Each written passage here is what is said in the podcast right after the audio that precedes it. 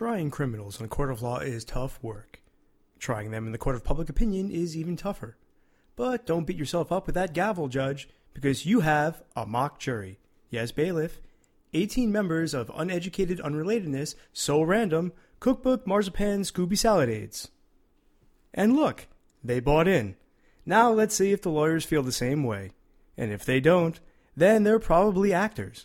And not just any actor, a corporate actor. Corporate actor, you say? Yes, fuckface, a corporate actor. Not what they want it to be, a corporate actor. You're a corporate actor. You act corporately. You have a name badge, corporate actor. Corporate actor with a name badge. You are a corporate actor. Sucks, you're a corporate actor. Mock jury, not a corporate actor.